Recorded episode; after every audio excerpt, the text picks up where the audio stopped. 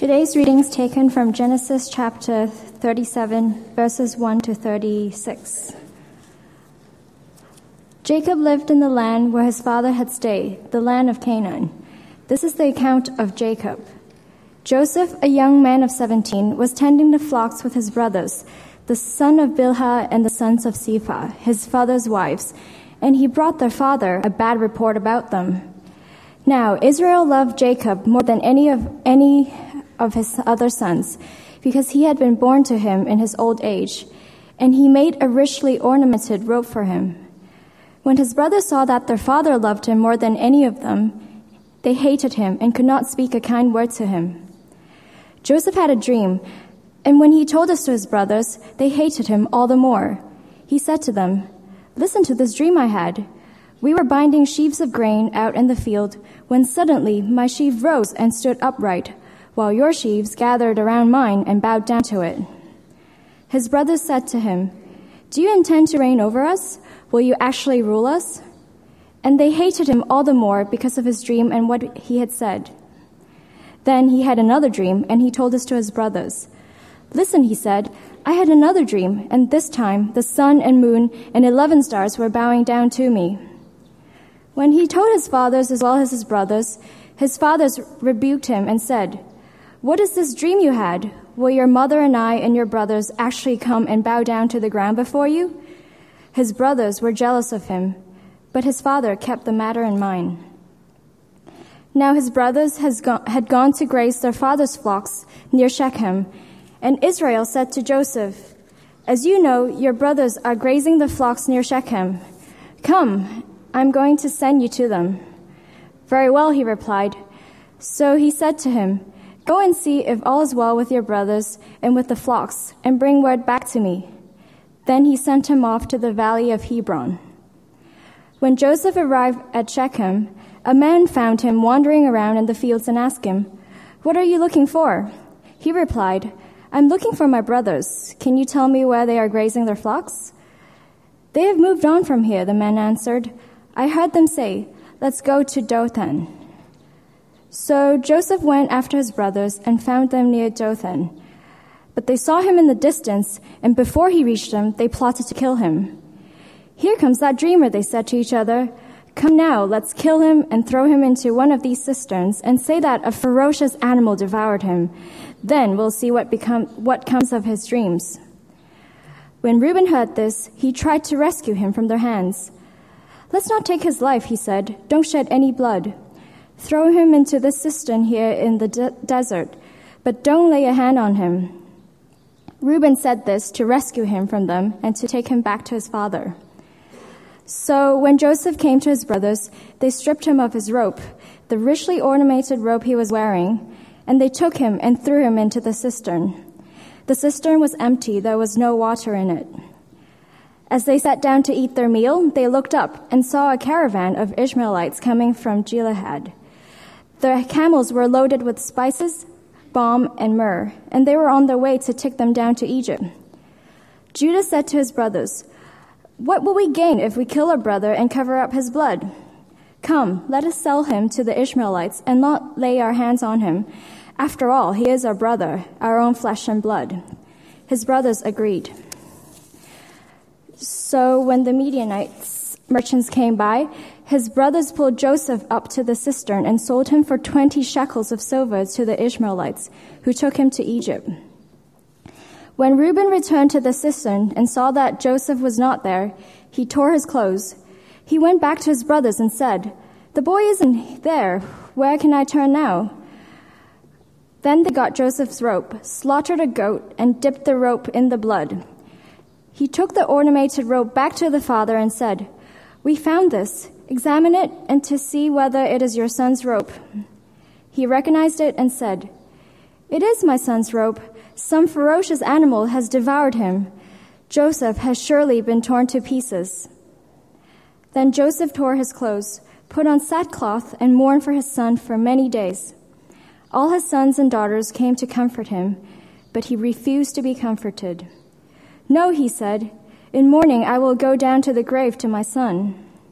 So his father wept for him. Meanwhile, the Midianites sold Joseph to, in Egypt to Potiphar, one of Pharaoh's officials, the captain of the guard. This is the word of God.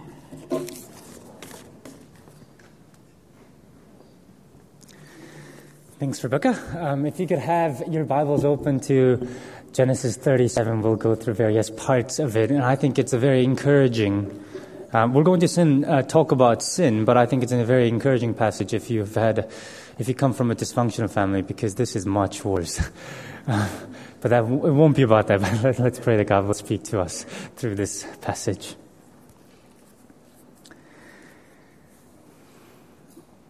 Lord, we give you great thanks for your Son, Jesus. And we thank you so much that you don't leave us in our sins alone, uh, that you have come to rescue us from ourselves and from the consequences of our sins. And we pray that as we come to this text, that you will convict us of our hidden sins, that it may not affect others, uh, that we might be able to live our lives to, uh, for, for your name's sake and for your glory. In Jesus' name we pray. Amen. Sin looks very enticing, doesn't it? It would satisfy my curiosity and desires. It would get me the things that I want probably more easily. It seems like it's the simplest solution to many of the problems that we face. I mean, a little lie would cover up so much. We all know that at the back of our minds that sin is not a good thing, that disobedience uh, to God has its consequences, but sometimes, uh, and sometimes irrevocably, but we sin anyway. And God so warns us about consequences of ours and how terrible that actually is through the Bible. And that this part of sto- uh, this story, this part, I think, is about sin. There's this idea that uh, the people in the Bible have halos around them, that they're holy people and they're always to be imitated, but I hope it's been obvious to you that that's not the case. They were ordinary people like you and me, and many, in many cases, actually, they're people that you wouldn't want as friends. I mean, think about having Jacob as friends. Jacob was a guy who really wanted to get anything out of you, all the, from all the people around him. And you hope that uh, he would learn from his mistakes and that the next generation is a bit better because of uh, his, uh, because how he grew in, in, in wisdom. But, well, that's not the case with his children.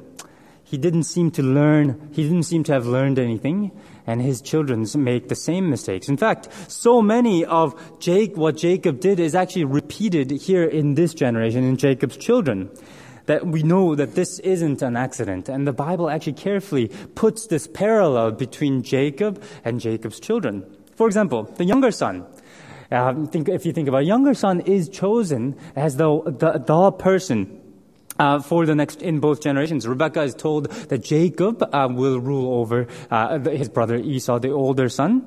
And in our story today, Joseph is the younger son who's chosen to rule over other people. The entire family would bow, bow down to him. But more sinisterly, it's the, it's the sin that gets repeated here to the next generation. You remember how Isaac favored Esau? And Rebecca, the younger son, Jacob? You remember how damaging that was and how Jacob really longed to, uh, uh, he craved his father's affection and love. Unfortunately, that cycle of favoritism is repeated again here. And it's obvious again, uh, he, ma- he, he makes it very obvious, verse 3, if you look at it. He says, Now Israel loved Joseph more than any of his other sons because he had been born unto him uh, in his old age. It's not just the age that the Joseph was born, but also he is one of two sons uh, of, of his favorite wife, Rebecca, I mean, uh, Rachel. Uh, his favorite wife, the, uh, the, the person for whom uh, he had worked for 14 years, 14 years. And just to make it obvious to everybody else that he favored Joseph over everybody else, he made an ornate robe for him.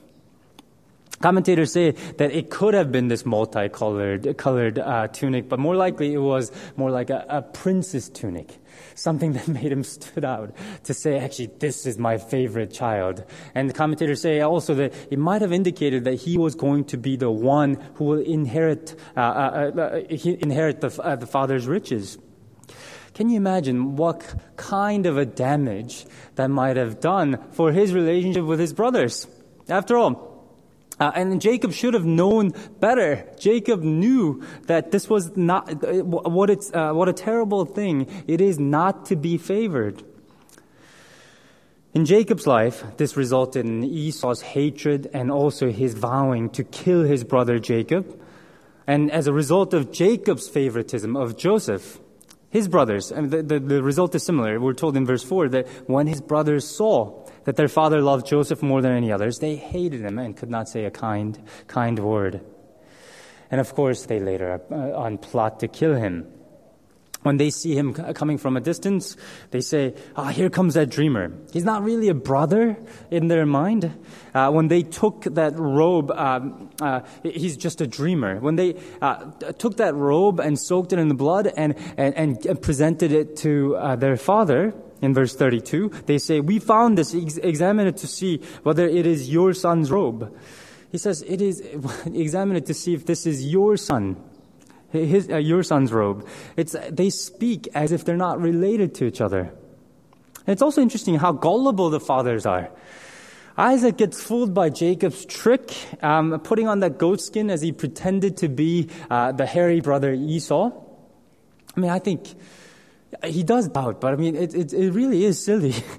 but of course, this time Jacob himself is fooled by his sons when uh, he's presented with a, uh, with a robe soaked in blood. In both cases, uh, it's the it's the goat that gets killed, and these coincidences are not coincidences. The narrator has carefully selected these details to present to us because they, he wants us to know. He wants us to learn something. He's trying to tell us that this is a de, uh, deja vu event. It's happening all over again. It happened to Jacob and it's happening to Joseph. It's happening in this generation all over again. Jacob, although he wrestled with God, although he encountered God in definitive ways in sev- many, many times in his life, he never learned his lessons from his sins and his mistakes. And when one doesn't learn from his sins, he is, when he's not aware of them, when he's not repentant of them, sins and their consequences will repeat again. Not just in the lifetime, but in the future generations as well. Jacob's favoritism, the very thing that drove Jacob to do terrible things. Sorry, Isaac's favoritism, the very thing uh, that, that, drove Jacob to do the, this, this thing, resulted in another generation of dysfunction. Unrecognized, unchecked, and unrepentant sins uh, will repeat itself. And we know this from our experience too, don't we? I mean, children of alcoholics, they're four times more likely to be alcoholics themselves than the general population. People who have been ab- abused are much more likely to abuse others. When you grow, grew up in a violent home, you're uh, much more likely to perpetuate that violence. It becomes an option when it really shouldn't be. It, become, it might actually become the norm. And I'm sure you have personal stories of how your parents and their parenting have affected you. Uh, some are surprised. I think Mary is not surprised anymore. Um, when I say actually that I have a temper problem. I lose my cool and I, I, I, I, just lose temper and I just shout. I have to just get it out. Uh, and when I get really frustrated, and I'm not blaming my dad, but I'm aware of that tendency in myself because I, I saw it in my dad uh, when he had these uh, temper tantrums. My father's flaws have been passed down to me. And this happens in all of us. So be careful. Be careful. Your impatience, temper, gluttony, alcoholism, favoritism, addiction, greed, workaholism, jealousy, fav- uh, insecurity, or whatever sins that you might be struggling with right now, it inevitably affects others and it inevitably affects your children, the next generation. Remember what Lord said to Cain in chapter 4, Genesis 4. Sin is crouching at your door. The, it desires to have you, but you must master it. You must master it. The application isn't just be careful, do better, but also application should be we should be aware of our flaws. We should ask God to reveal our character flaws, reveal our sins to us because if we don't if we if we're not aware, if we don't know what our sins are, of course, it will affect others because it's a, we don't even know this is our problem. So be real about your sins and your sinful characters. Be honest to yourself and say, this is a problem. I need to master it. I need to, I need God to let me know what it is, what my problems are, so that I might be aware of them and to, I can work on them. I can plead with God that God would come and sanctify me. Of course, the good news is that our godliness is also infectious. It does affect our future generations. Praise God. But also, let's not take our sins uh, uh, too lightly. But as we talked about uh, this already, most of us do take our sins seriously and consequences as well. And yet, and yet, we continue to sin. Often, doing, doing wrong seems much more attractive than doing what is right. And that is what happens to the, to the brothers. Remember, the cause of the whole problem what drove the brothers to plot murder and sell Joseph wasn't Joseph's bad reports about them. I mean, it didn't help that Joseph comes back with the bad reports about his brothers and he goes straight to his dad. Um, he seems a little bit bratty. He comes and has these dreams, but he's sort of socially awkward. He doesn't, he doesn't really realize what telling these dreams to his brothers and to his parents might do to that relationship. It wasn't the robe. Uh, uh, it wasn't. Uh, it, but it wasn't Joseph. Um, it wasn't even the robe, but what the robe symbolized. Their father loved Joseph more than others, more than uh, more than them, and so that's why they, they wanted Jacob to love them. And so that's that that was the cause of this problem. And who doesn't want to be loved by their father? And their solution to this problem was let's get rid of Joseph the one that Jacob loved. And it's interesting. In verse 19, if you look at it, it says, Let's kill him and throw him into one of these cisterns and, and say that a ferocious animal had devoured him. They would tell their father that a ferocious animal had devoured at Joseph. Well, after they throw him into the cistern, at Reuben's urging, in verse 25, they sat down and it, it says they ate their meal. Of course, that Hebrew word is exactly the same. They devoured their meal. The narrator is comparing the, uh, Joseph's brothers to the ferocious animals. They have become this ferocious animal. They didn't kill him, well, at Judah's urging. But uh, because he thinks killing his brother, this is the first time when they mention that they're related by blood. Killing bro- their brother is a bad thing, verse 26. After all, they say in 27, he's, he is our brother, our own flesh and blood. But then Judah says, let's sell him instead to slavery, as if that's an acceptable thing to do to their brother. And to their, to add to their growing list of sins, they have this cover up, don't they? They talk about it, they collude together and present uh, this uh, robe soaked in goat's blood. And they do this because they craved Jacob's love. But of course, sin doesn't pay. It doesn't work. When they bring back his robe after soaking into blood, the, the narrator records Jacob's reaction in verse 34. Then Jacob tore his clothes, put on the sackcloth, cloth, and mourned for his son for many days.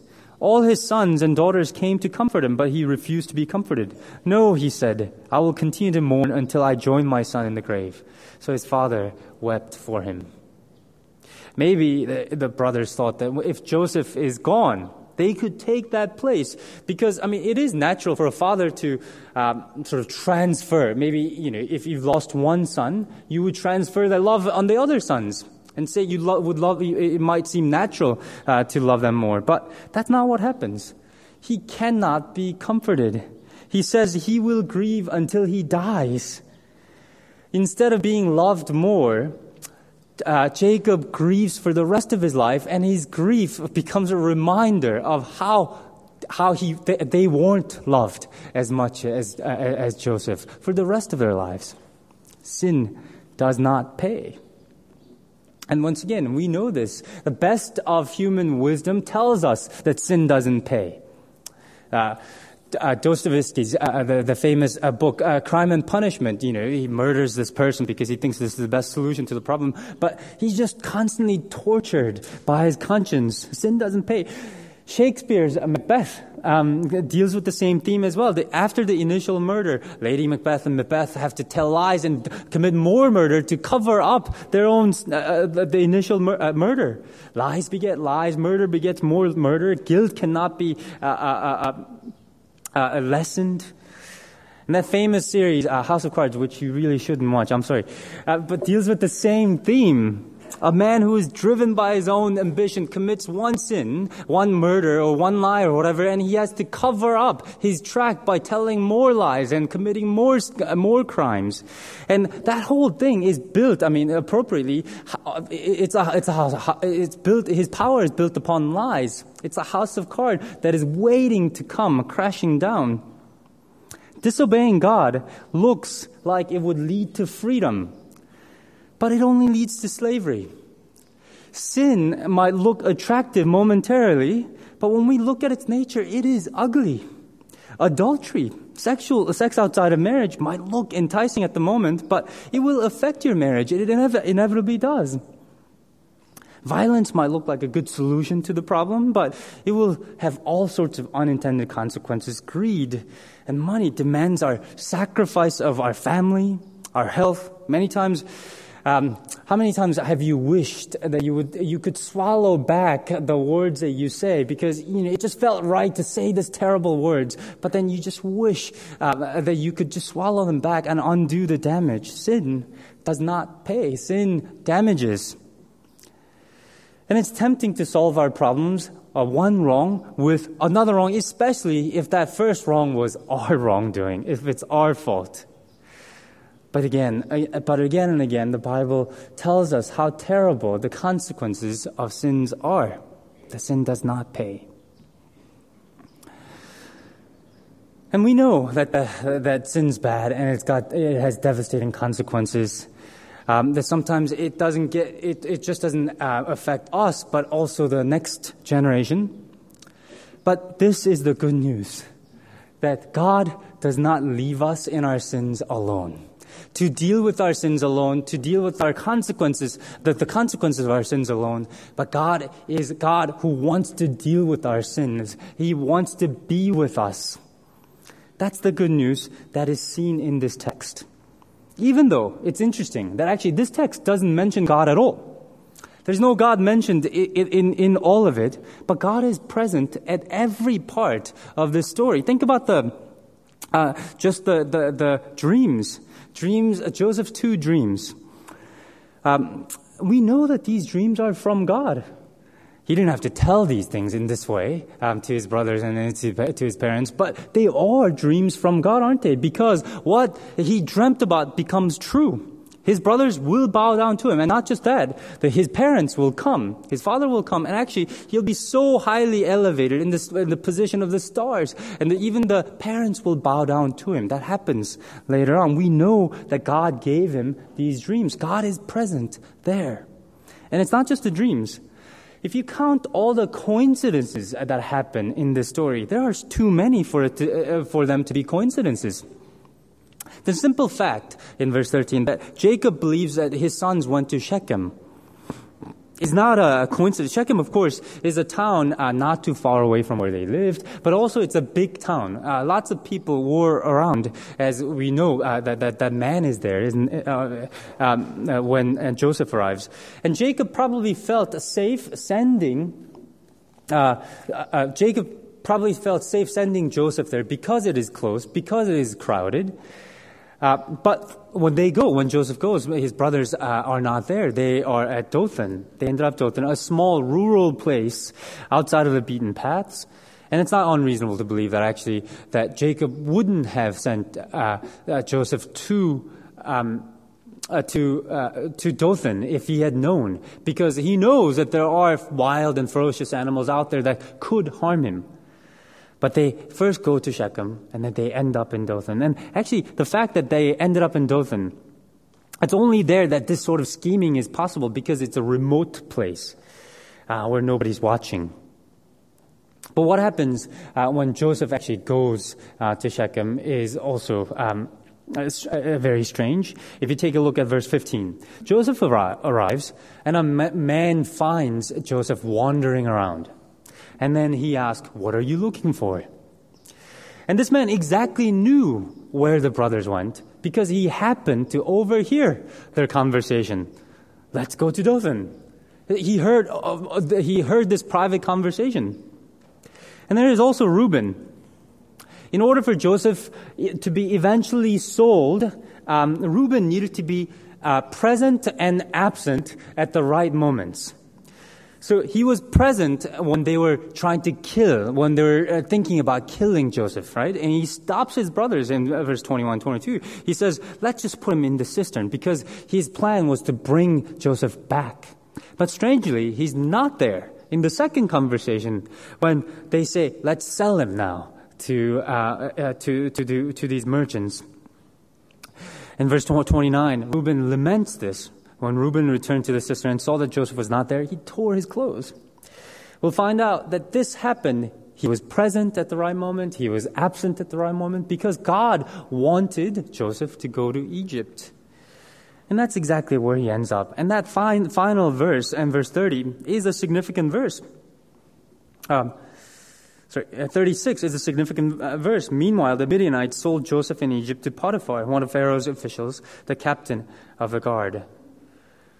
I mean, it's one line, but it shows how God is completely in control over all this situation. Because there, he's sold to Potiphar, um, one of Pharaoh's officials, and there he's introduced to Egyptian politics, the country he will eventually run as a second-hand man to Pharaoh. God's will is being carried out through the favoritism, through Joseph's brattiness, through brothers' jealousy and their evil plotting and sinful actions, God is accomplishing his plan. And once again, I, I need to say, this doesn't excuse the brothers or Jacob or uh, all these bad things that happen. They are, they need to, per- they, they, they are personally responsible and they have also suffered the consequences. But this does mean, though, that God doesn't leave us alone in our sins with, our, with, with just the consequences alone. This means God is doing something in our lives in the midst of all the things that happen in our lives. He is accomplishing His plan. Sin is devastating. It not only repeats, but in some ways gets perpetuated. And so, isn't it amazing that God doesn't leave us alone in our sins? At the end of the story, we'll see how God not only saves this family, but he had a plan to save entire Egypt and many other people who relied on Egypt. But not only that, not only physically saved, but God had a plan to reconcile this family. And Jacob also, who seemed immune to learning any lessons from his past, at the end of Genesis, we'll see how he has matured that he'll, he'll have grown in wisdom. He'll have known that actually, he'll know that, that God was intimately present in his life and he'll confess that. God works through all of this. And I don't know what you might be going through right now. Maybe you are suffering consequences of your sins. Maybe you are uh, having a really hard time and you're asking God, where are you? Well, He is intimately present in your life accomplishing His plan, His mission. And of course, we see this most clearly in Jesus. He came to be with us because He doesn't want to leave us in our sins. He came to save us from the suffering, the greatest consequence of our sin, which is God's just wrath, by dying for us on the cross. He came to reconcile us to Himself and to others. He came so that we might have the Holy Spirit, that we might become um, more and more, we might be conformed to the image of His Son, Jesus. And He did all that, remember, through the sinful actions of sinful men. But God's plan was never thwarted. Isn't that great news? That God, we are not alone. That God doesn't leave us alone. Let's pray. Lord, we confess our sins before you.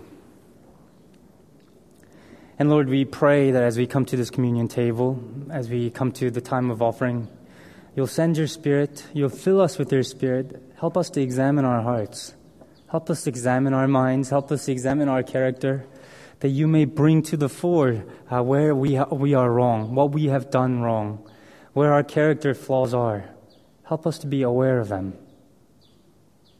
And we thank you that we are not alone in dealing with our actions, the consequences of our actions. We thank you that ultimately you are God who is completely sovereign over our lives. Help us to trust you as we go and help us to trust you, especially when we feel abandoned. Lord, give us this faith that can always turn to you, that always trusts you. In Jesus' name we pray. Amen.